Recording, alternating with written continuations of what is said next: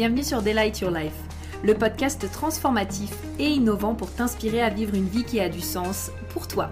Je suis Prudence, ton hôte, et au programme nous allons explorer différents sujets et thématiques pour te permettre d'éveiller ta conscience, manifester tes plus grands désirs et créer une vie alignée dans laquelle tu t'épanouis pleinement.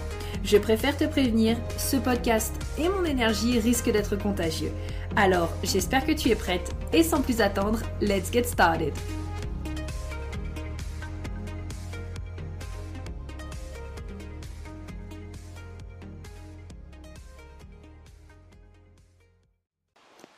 Hello, hello, j'espère que tu vas bien. Je suis extrêmement heureuse de te retrouver dans ce tout nouveau podcast où aujourd'hui on va parler argent. On est dans le mois de l'argent, finalement on est vraiment parti là-dessus et ça me fait extrêmement plaisir de pouvoir aborder ce sujet avec toi.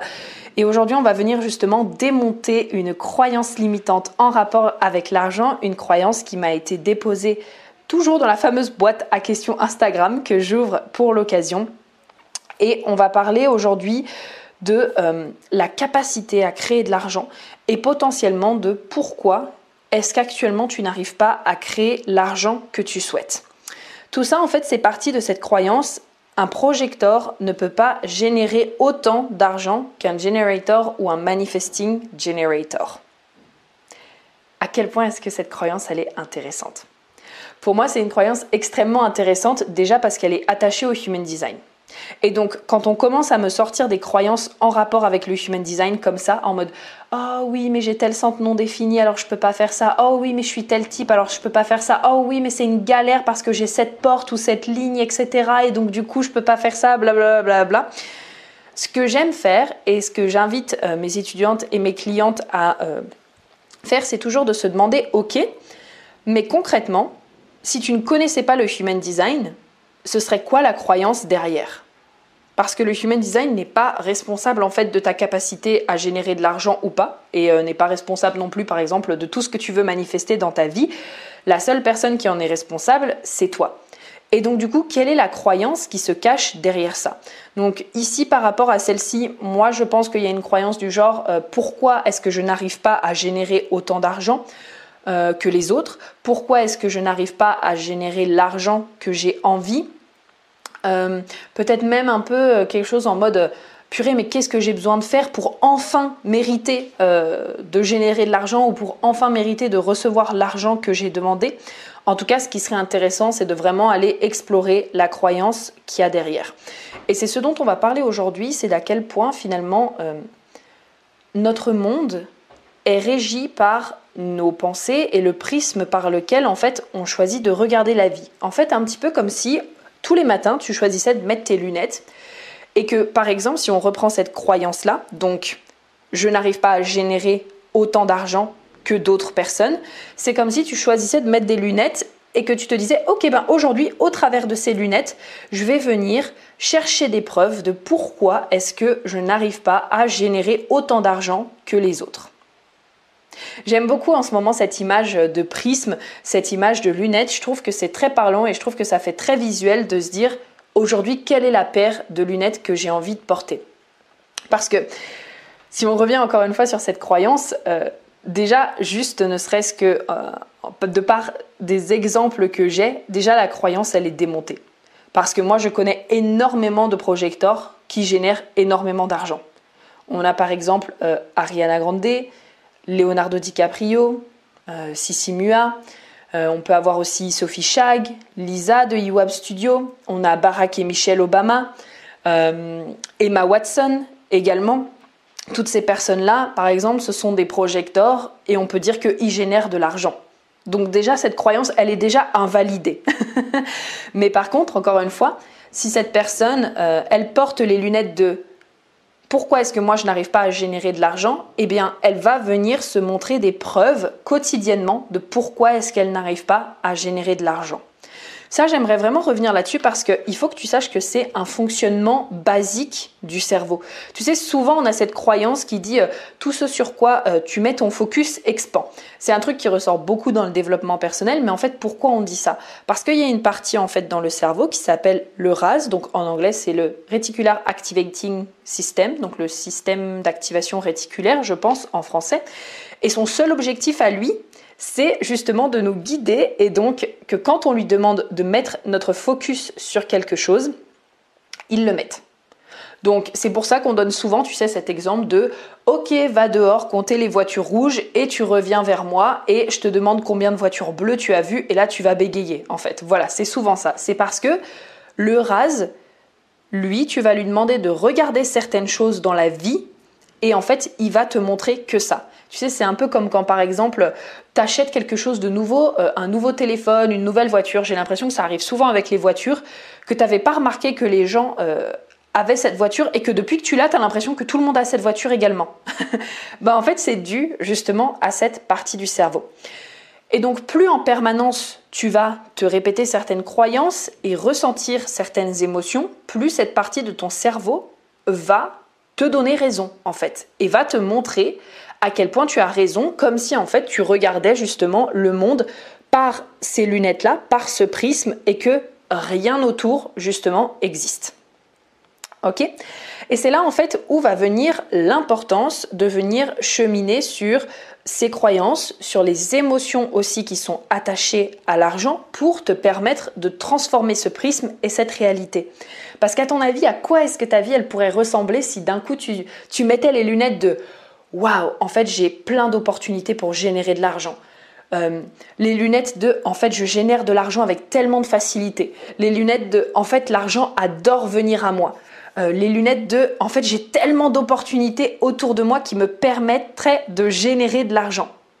J'ai plus qu'en fait à les saisir et à passer à l'action. Tu vois que là la dynamique elle est complètement différente et juste là je pense que juste par exemple en te posant une simple question, tu peux faire le test aujourd'hui et par exemple te demander OK, quelles sont les opportunités qui s'offrent à moi pour générer de l'argent? Et tu peux te la poser par exemple plusieurs fois dans la journée.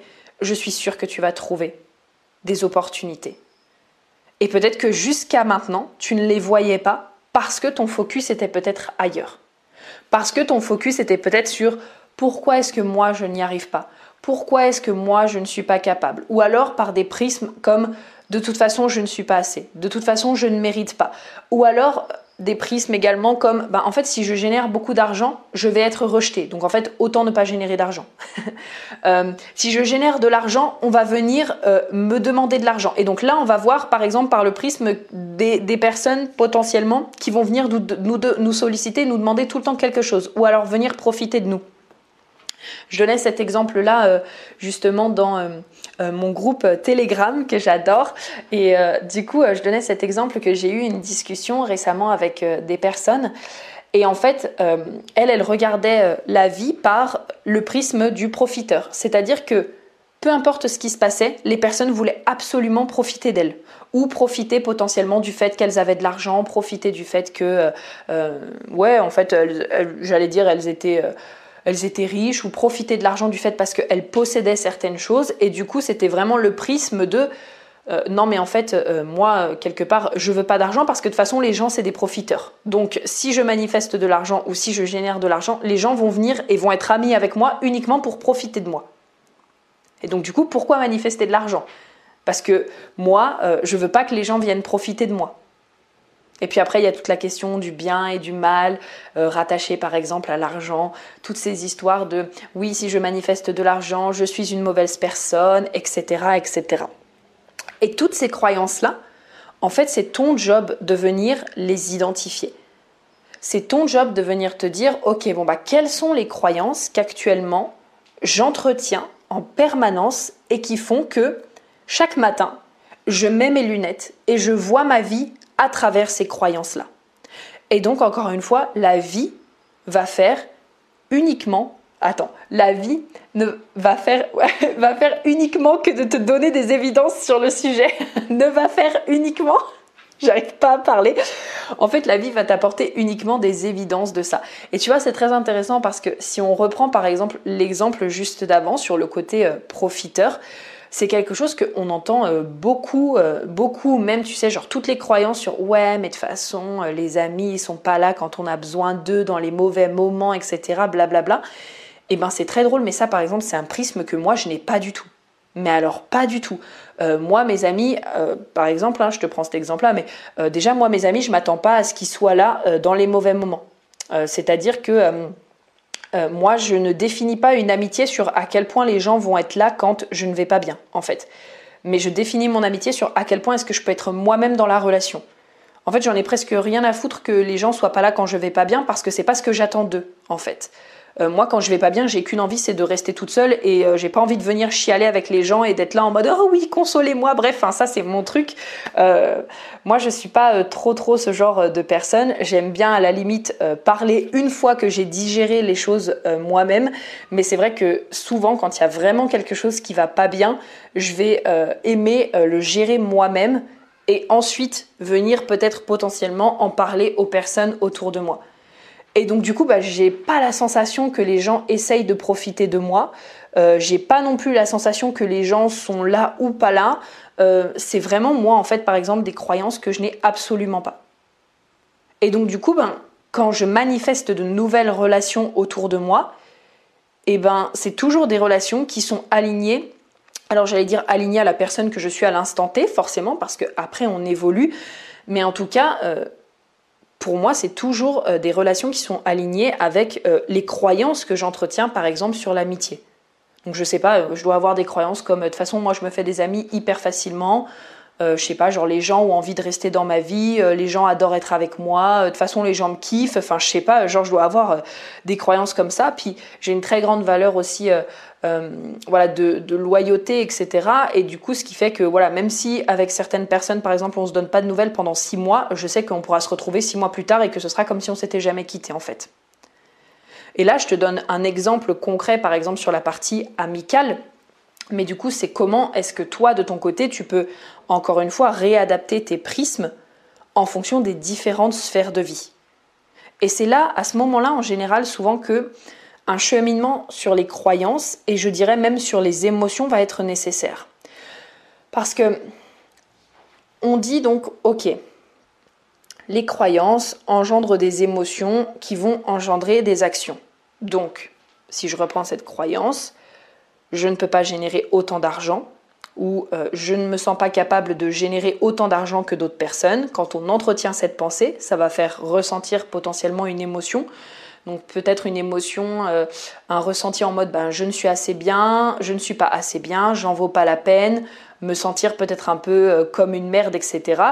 Et du coup, les actions que je vais mettre en place derrière, ben, c'est euh, je sais pas, potentiellement, je ne vais pas parler de mes services, je ne vais pas me mettre en avant, je ne vais pas vendre mes offres, je ne vais pas essayer de créer de nouvelles offres, je ne vais pas Ouais, parler de ce qui est disponible et parler de mes services, puisque de toute façon, au fond, je ne peux pas générer de l'argent, je ne suis pas assez, je ne me sens pas assez bien, je ne me sens pas capable, je me sens très mal à l'intérieur de moi.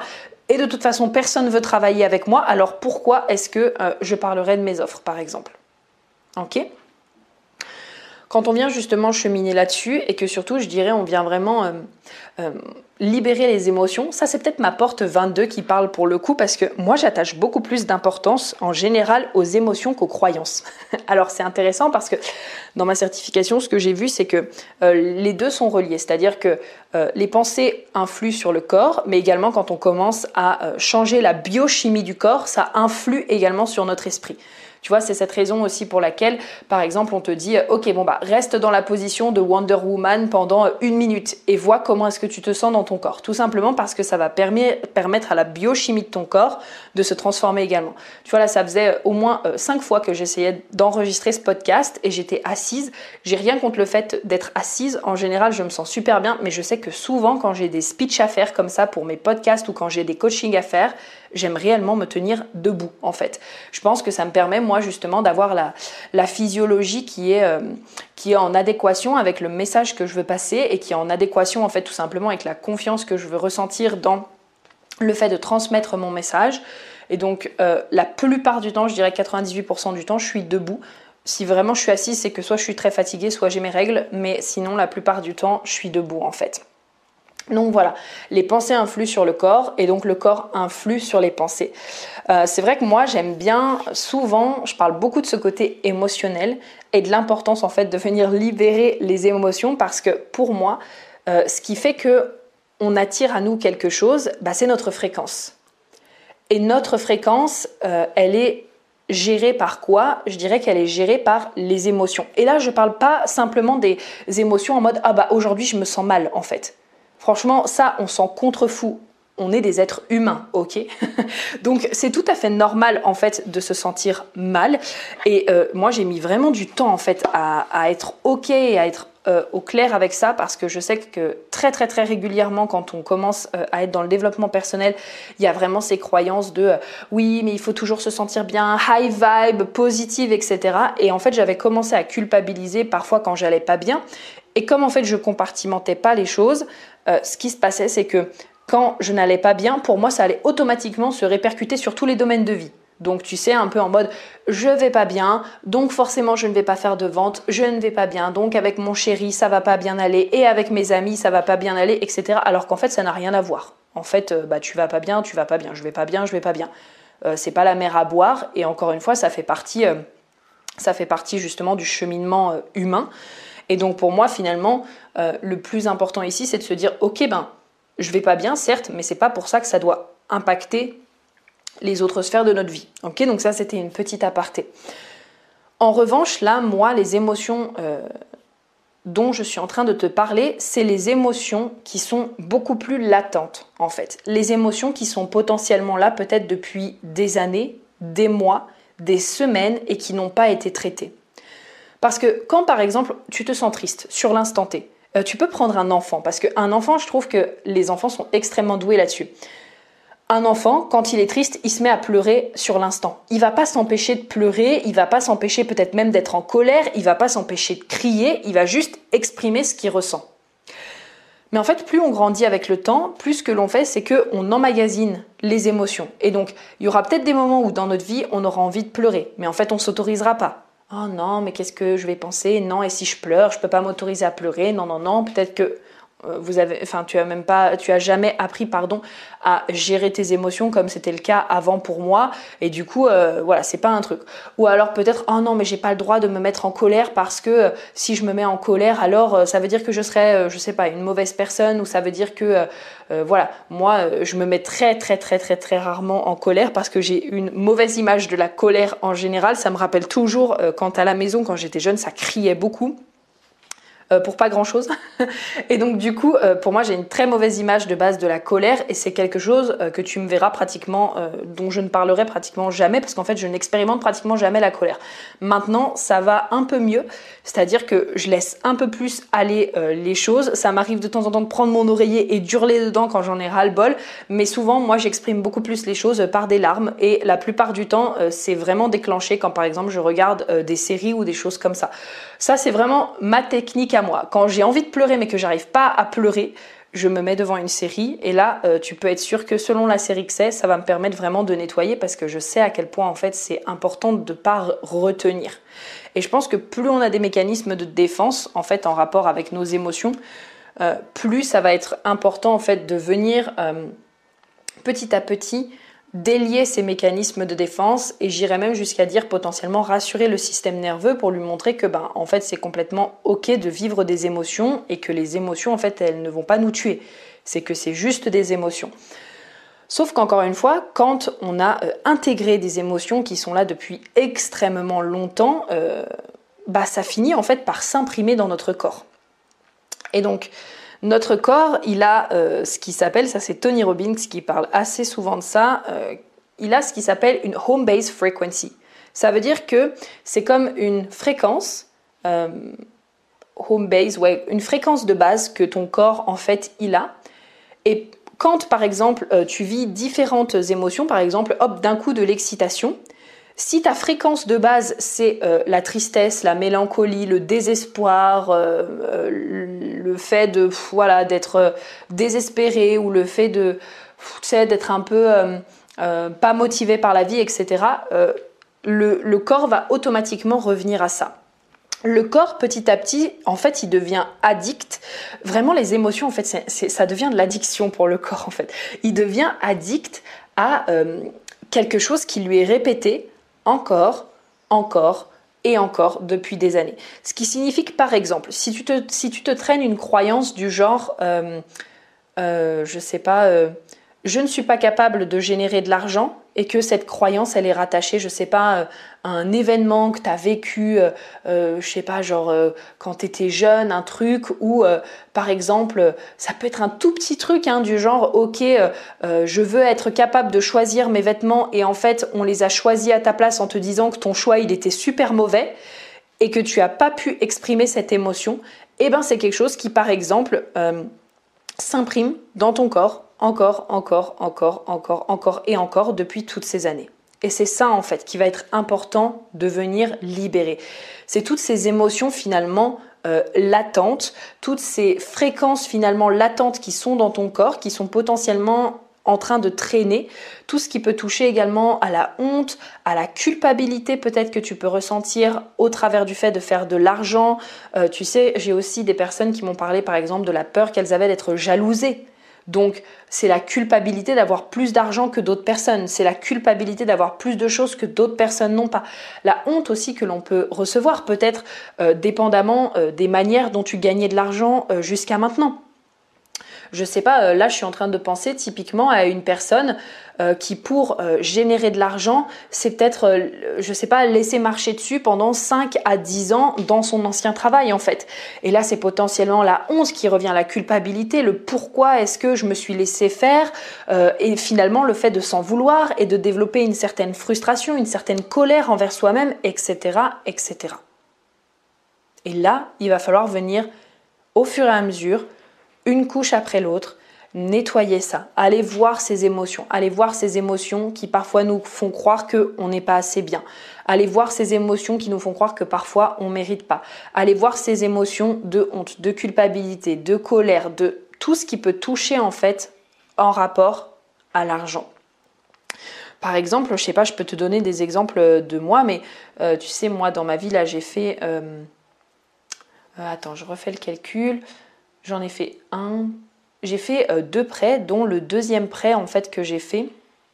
En fait, ça a été un rachat de crédit du coup, et ça a été un prêt beaucoup plus onéreux. J'en parle du coup dans mon, euh, dans mon podcast sur les trois, les trois plus grosses erreurs que j'ai faites, mais j'ai dû refaire euh, un, un, prêt du coup de 18 000 euros. C'était quand? Il y a deux ans maintenant, un an et demi, deux ans, parce que j'avais eu une mauvaise gestion d'argent et là, par exemple, tu vois, genre pour moi, c'était la honte. Alors que en soi, déjà, franchement, c'est trop bien. Maintenant, avec le recul, je me dis, hey, thanks, la banque, elle m'a prêté cet argent. Ça veut dire que j'ai eu besoin d'argent, l'argent est arrivé à moi. Alors certes, j'ai fait un prêt, mais l'argent était disponible. Maintenant, je le vois comme ça, tu vois.